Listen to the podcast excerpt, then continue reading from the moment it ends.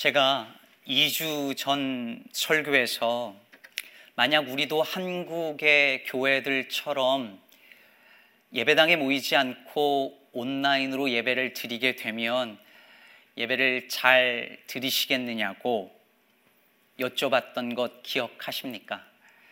그때 제가 온라인으로 생중계 예배를 드리게 되면 시간 맞춰서 지각하지 않고 스크린 앞에 온 가족들이 모여서 아, 머리 떡진 상태가 아니라 아, 잘 씻고 또 잘 입고 성경 찬송 가지고 아, 잠옷 입은 상태가 아니라 옷을 차려 입고 그렇게 예배할 수 있겠느냐고 여쭤보았었습니다.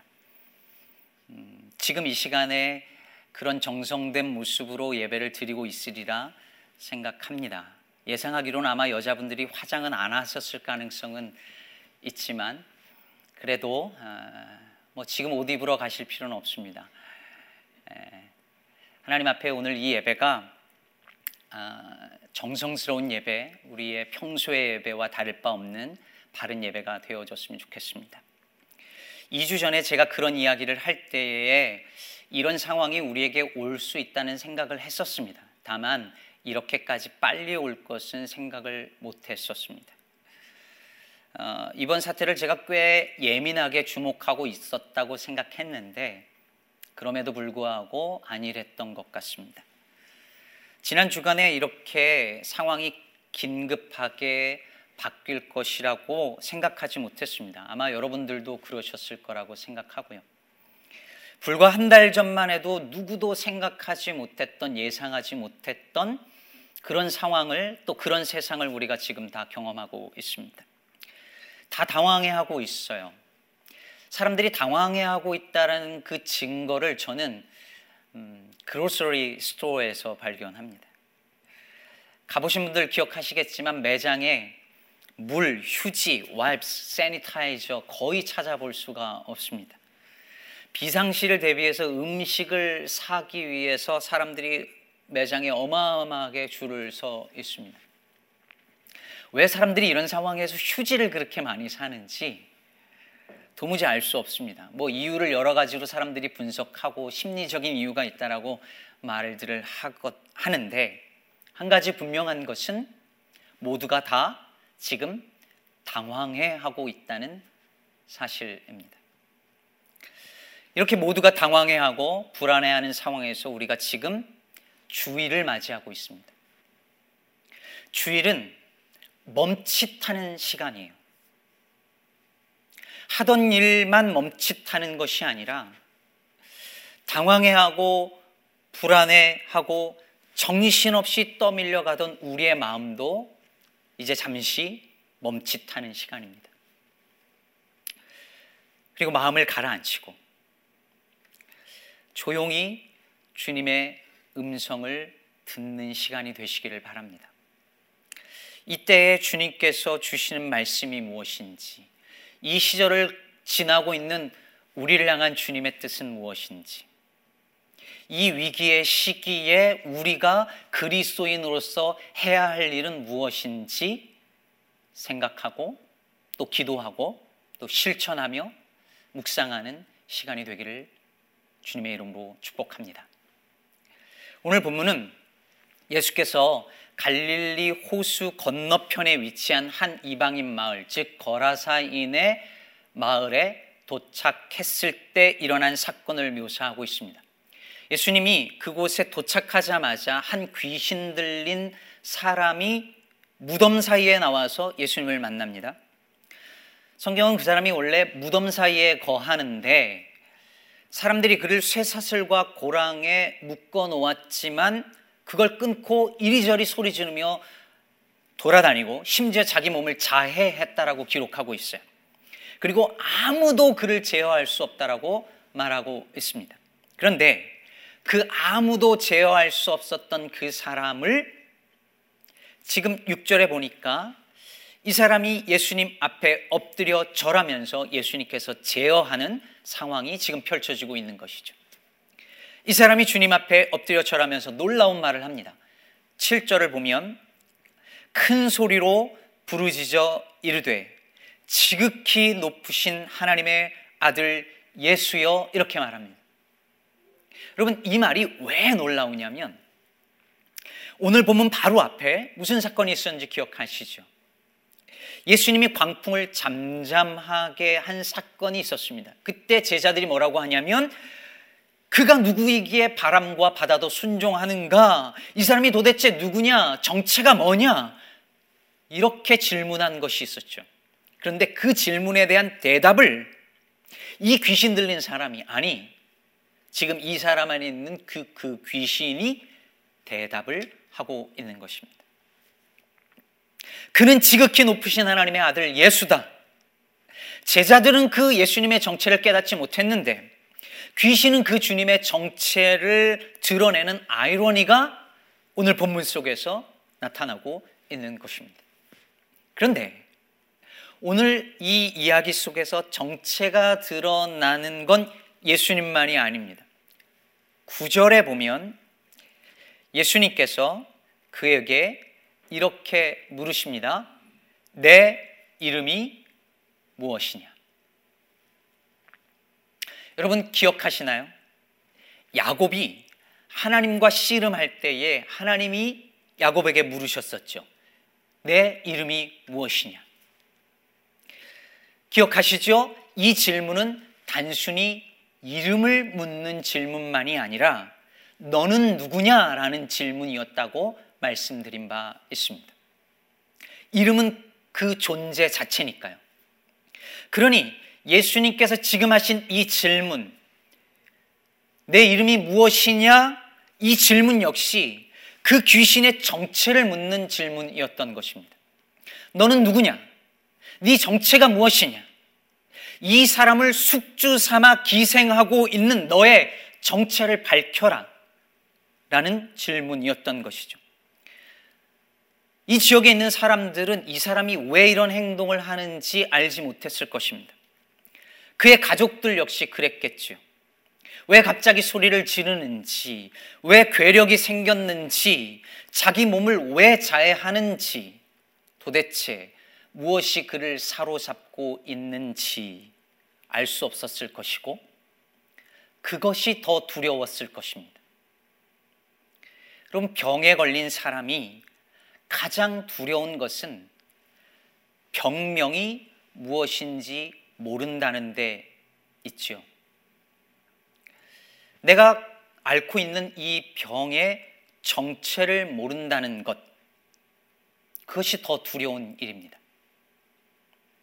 여러분, 코로나 바이러스가 처음 중국 우한에서 시작해서 사람들이 감염되던 지난 12월 말과 올해 초, 이 바이러스는 그냥 원인 미상의 폐렴을 일으키는 병원체였고, 이후에 우한 폐렴으로 불리다가 WHO가 공식 명칭을, 명칭을 COVID-19으로 정했습니다. 코로나의 CO, 바이러스의 VI, 질병을 뜻하는 D, 그래서 합쳐서 코비드. 여기에 이 바이러스가 발병하기 시작한 2019년에 19가 붙은 거죠.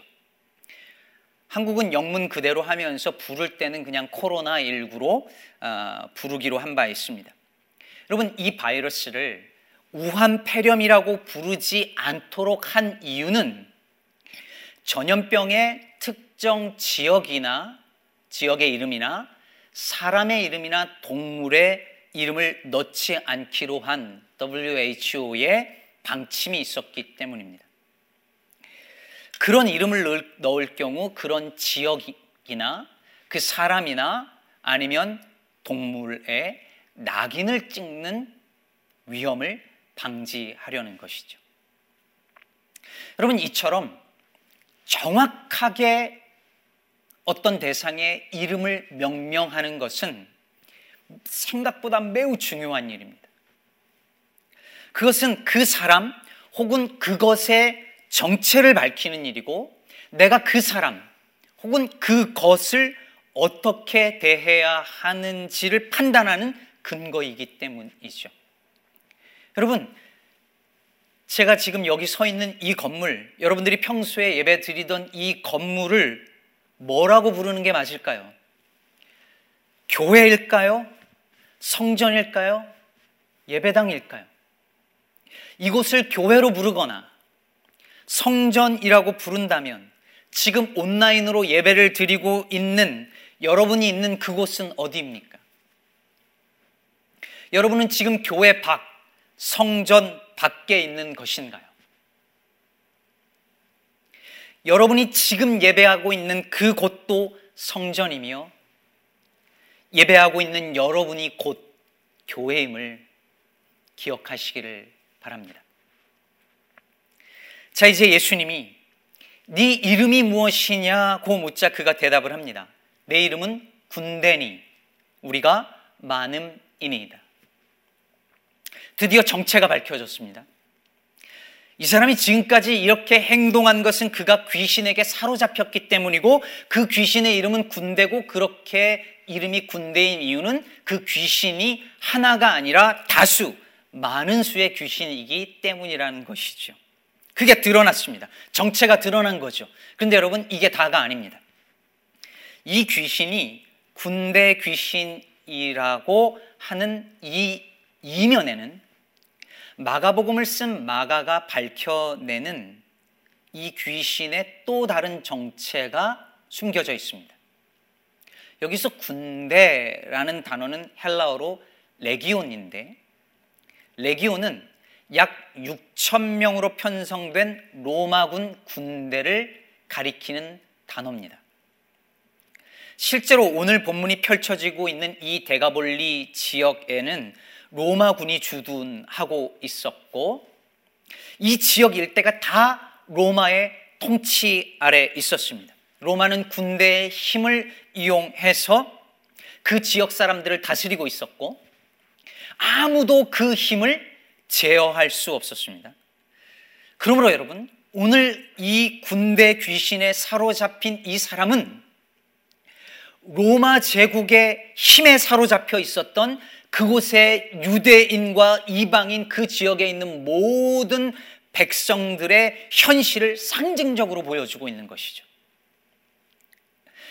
자, 이제 이 귀신의 정체가 더 밝혀졌습니다. 그럼 다 밝혀진 걸까요? 아직 다 아닙니다. 이 귀신의 뒤에 로마가 있었는데 그 뒤에 또 다른 세력이 있습니다.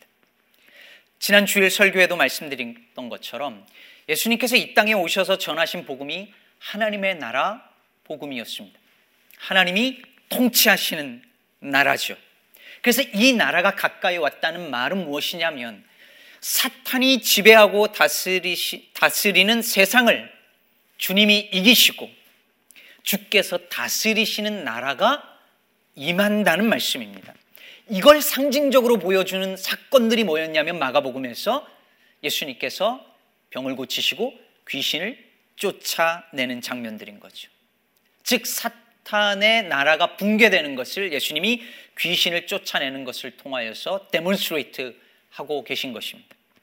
그러므로 오늘 본문은 이 거라사 광인을 귀신이 다스리고 있는데 이 귀신의 정체 이면에 로마가 있고 그리고 로마 이면에 악의 세력, 즉 사탄의 세력이 존재하고 있음을 보여주는 것이죠. 동시에 그 귀신을 쫓아내므로 말미암아 그 군대 귀신을 쫓아내므로 말미암아 로마라고 하는 나라와 그 로마를 통하여서 역사하는 사탄의 나라를 주님이 이기시고 하나님의 나라가 임하고 있다는 것을 주님께서 선포하고 계신 것입니다. 사랑하는 여러분, 여기에 예수 믿는 우리 모두의 사명이 있습니다.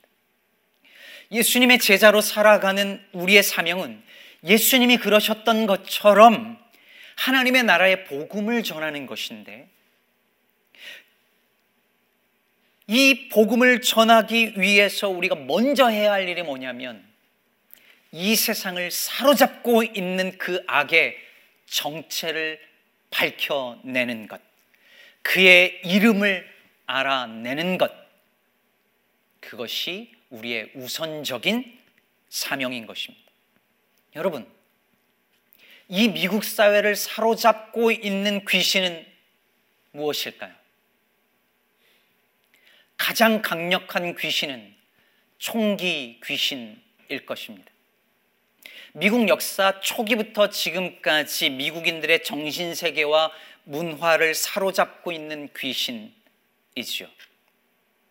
이 총기 귀신에 사로잡힌 사람들, 그리고 이 사회를 아무도 제어하지 못하고 있습니다.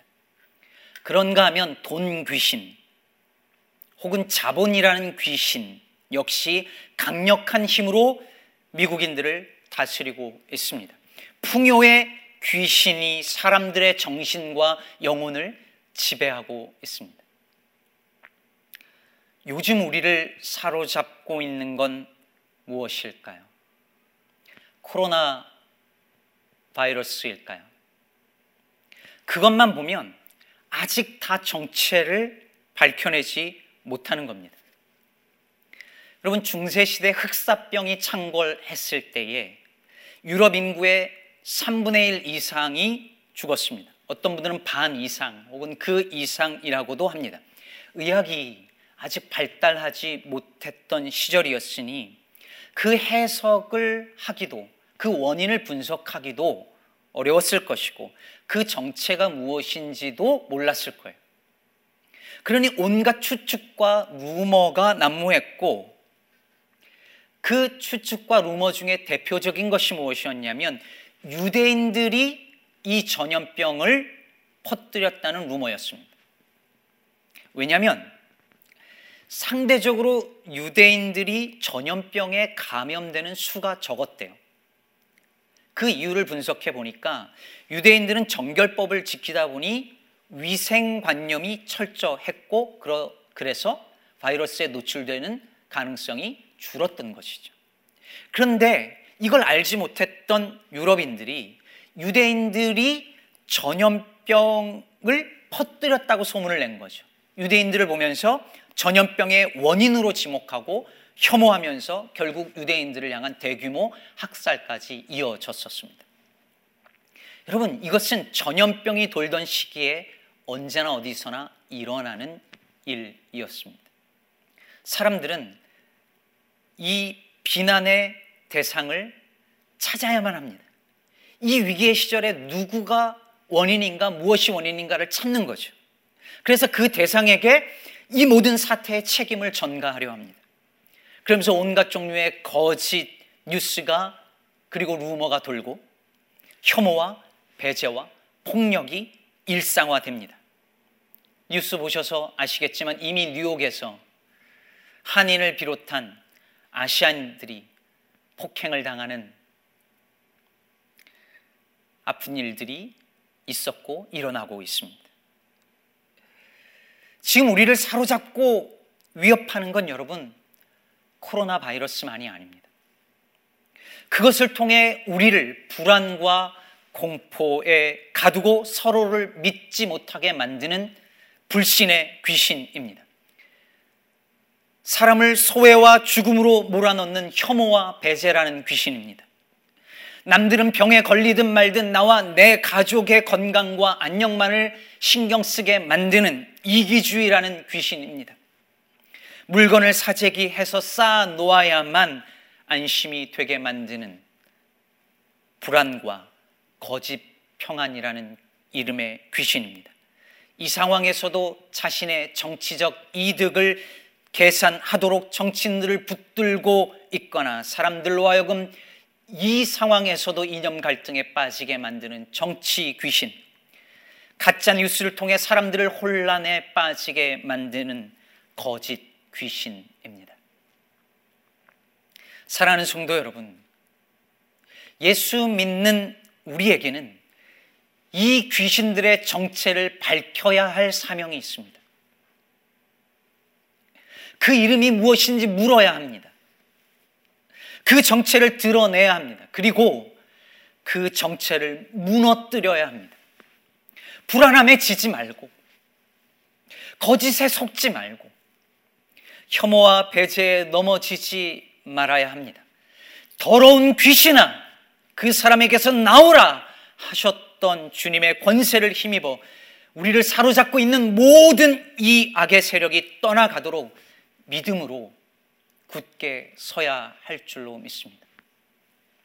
오늘 본문을 보면 이 군대 귀신이 돼지떼에게 들어가게 해달라고 간구하고 예수님이 허락하시자 그 수많은 돼지떼가 바다 속으로 뛰어들어 몰사하지요.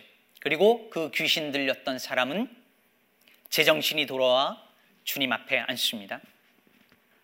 15절을 보면 그 사람이 옷을 입고 정신이 온전하여 앉아 있었다라고 말합니다. 여러분, 옷을 입었다는 게 뭘 의미할까요? 그동안 옷을 벗은 채 인간으로서의 존엄을 잃어버린 채 살던 이 사람이 그 존엄을 되찾았다는 것이죠. 본래 사람의 모습, 본래 인간의 모습을 찾고 돌아왔다는 것입니다. 그렇다면 여러분, 오늘 이 이야기 속에서 예수님의 정체만 밝혀진 게 아니고 귀신만 정체가 밝혀진 게 아닙니다. 이 사람의 정체도 밝혀집니다. 이 사람은 그냥 미친 사람, 그냥 광인, 그냥 제정신이 아닌 사람 아니었습니다. 본래 그런 사람이 아니었습니다. 오늘 말씀 18절과 19절을 보면 정신이 돌아온 이 사람이 예수님에게 함께 있기를 청하지만 즉 같이 주님과 함께 가기를 청하지만 예수님이 허락하지 않으시고 집으로 돌아가라 이렇게 말씀하십니다. 집으로 돌아가라. 여러분, 이 사람에게도 집이 있었던 거예요. 원래 무덤 사이에서 살던 사람이 아니었습니다. 귀신에 사로잡히기 전에 살던 집이 있었고, 함께 살던 가족이 있었습니다. 원래 옷을 벗고 소리를 지르면서 몸을 자해하던 사람이 아니었습니다. 원래 그런 인간이 아니었습니다. 그러므로 오늘 예수님께서 이 사람의 정체를 되찾아 주신 것입니다. 그가 잃어버렸던 집과 가족을, 그의 인간으로서의 존엄을, 그의 일상을 되찾아 주신 것이죠. 집으로 돌아간 그는 가족을 만났을 것이고, 다시 가족과 함께 먹고 자고 일하며 잃어버렸던 일상을 다시 살아갈 수 있었을 것입니다. 그리고 마침내 다시 되찾은 그 일상이 얼마나 큰 기적이며 은혜이며 축복인지를 깨달았을 것입니다. 마가복음에 나오는 기적은 그냥 병이 고치고 귀신이 떠나는 것이 기적이 아닙니다. 우리가 당연하게 살고 있었던 일상의 자리로 돌아오는 것, 집으로 돌아가서 다시 가족과 함께 사는 것, 그것이 기적이라고 보여주고 있습니다. 사랑하는 여러분, 우리는 이제 막 평범하던 일상에 균열이 생기고 당연하다고 생각하던 것들을 잃게 되면서 평범한 일상이 얼마나 귀하고 소중한 것인지를 이제 막 깨닫고 있습니다. 사람을 만나고 얼굴을 맞대고 이야기하고 손을 내밀어 내밀어 악수를 하는 것 이게 얼마나 아름다운 일인지를 알게 되었습니다. 성도들이 함께 모여서 예배하고 찬양하고 웃고 우는 일이 얼마나 귀한 일인지를 우리는 이제 아주 조금씩 느끼고 있습니다. 저는 지금 설교하면서요, 제가 설교할 때마다 아멘 해 주시고, 또 고개를 끄덕여 주시고,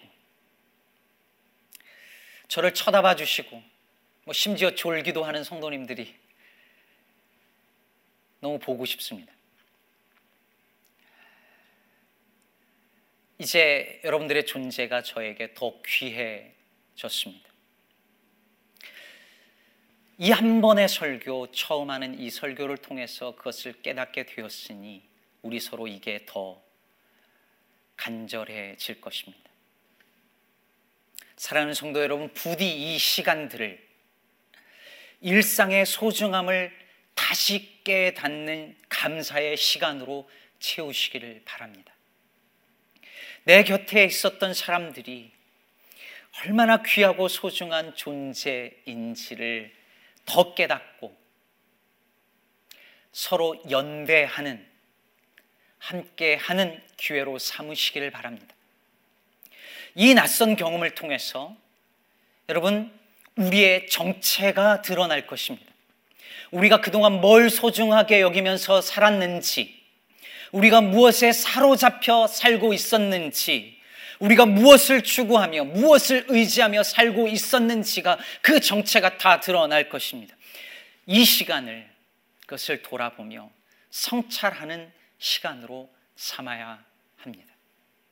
예배당에 모이지 못하게 되면서도 나는 여전히 하나님이 찾으시는 그 한 사람의 예배자로 설 수 있을 것인지.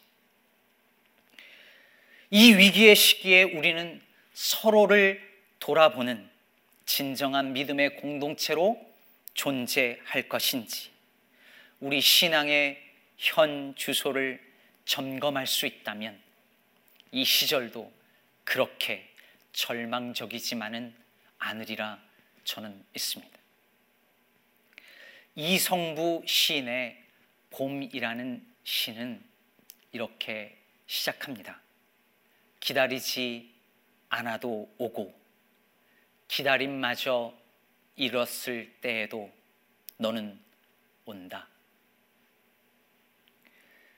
기다림마저 잃어버린 것 같은 춥고 긴 겨울이라도 봄은 옵니다.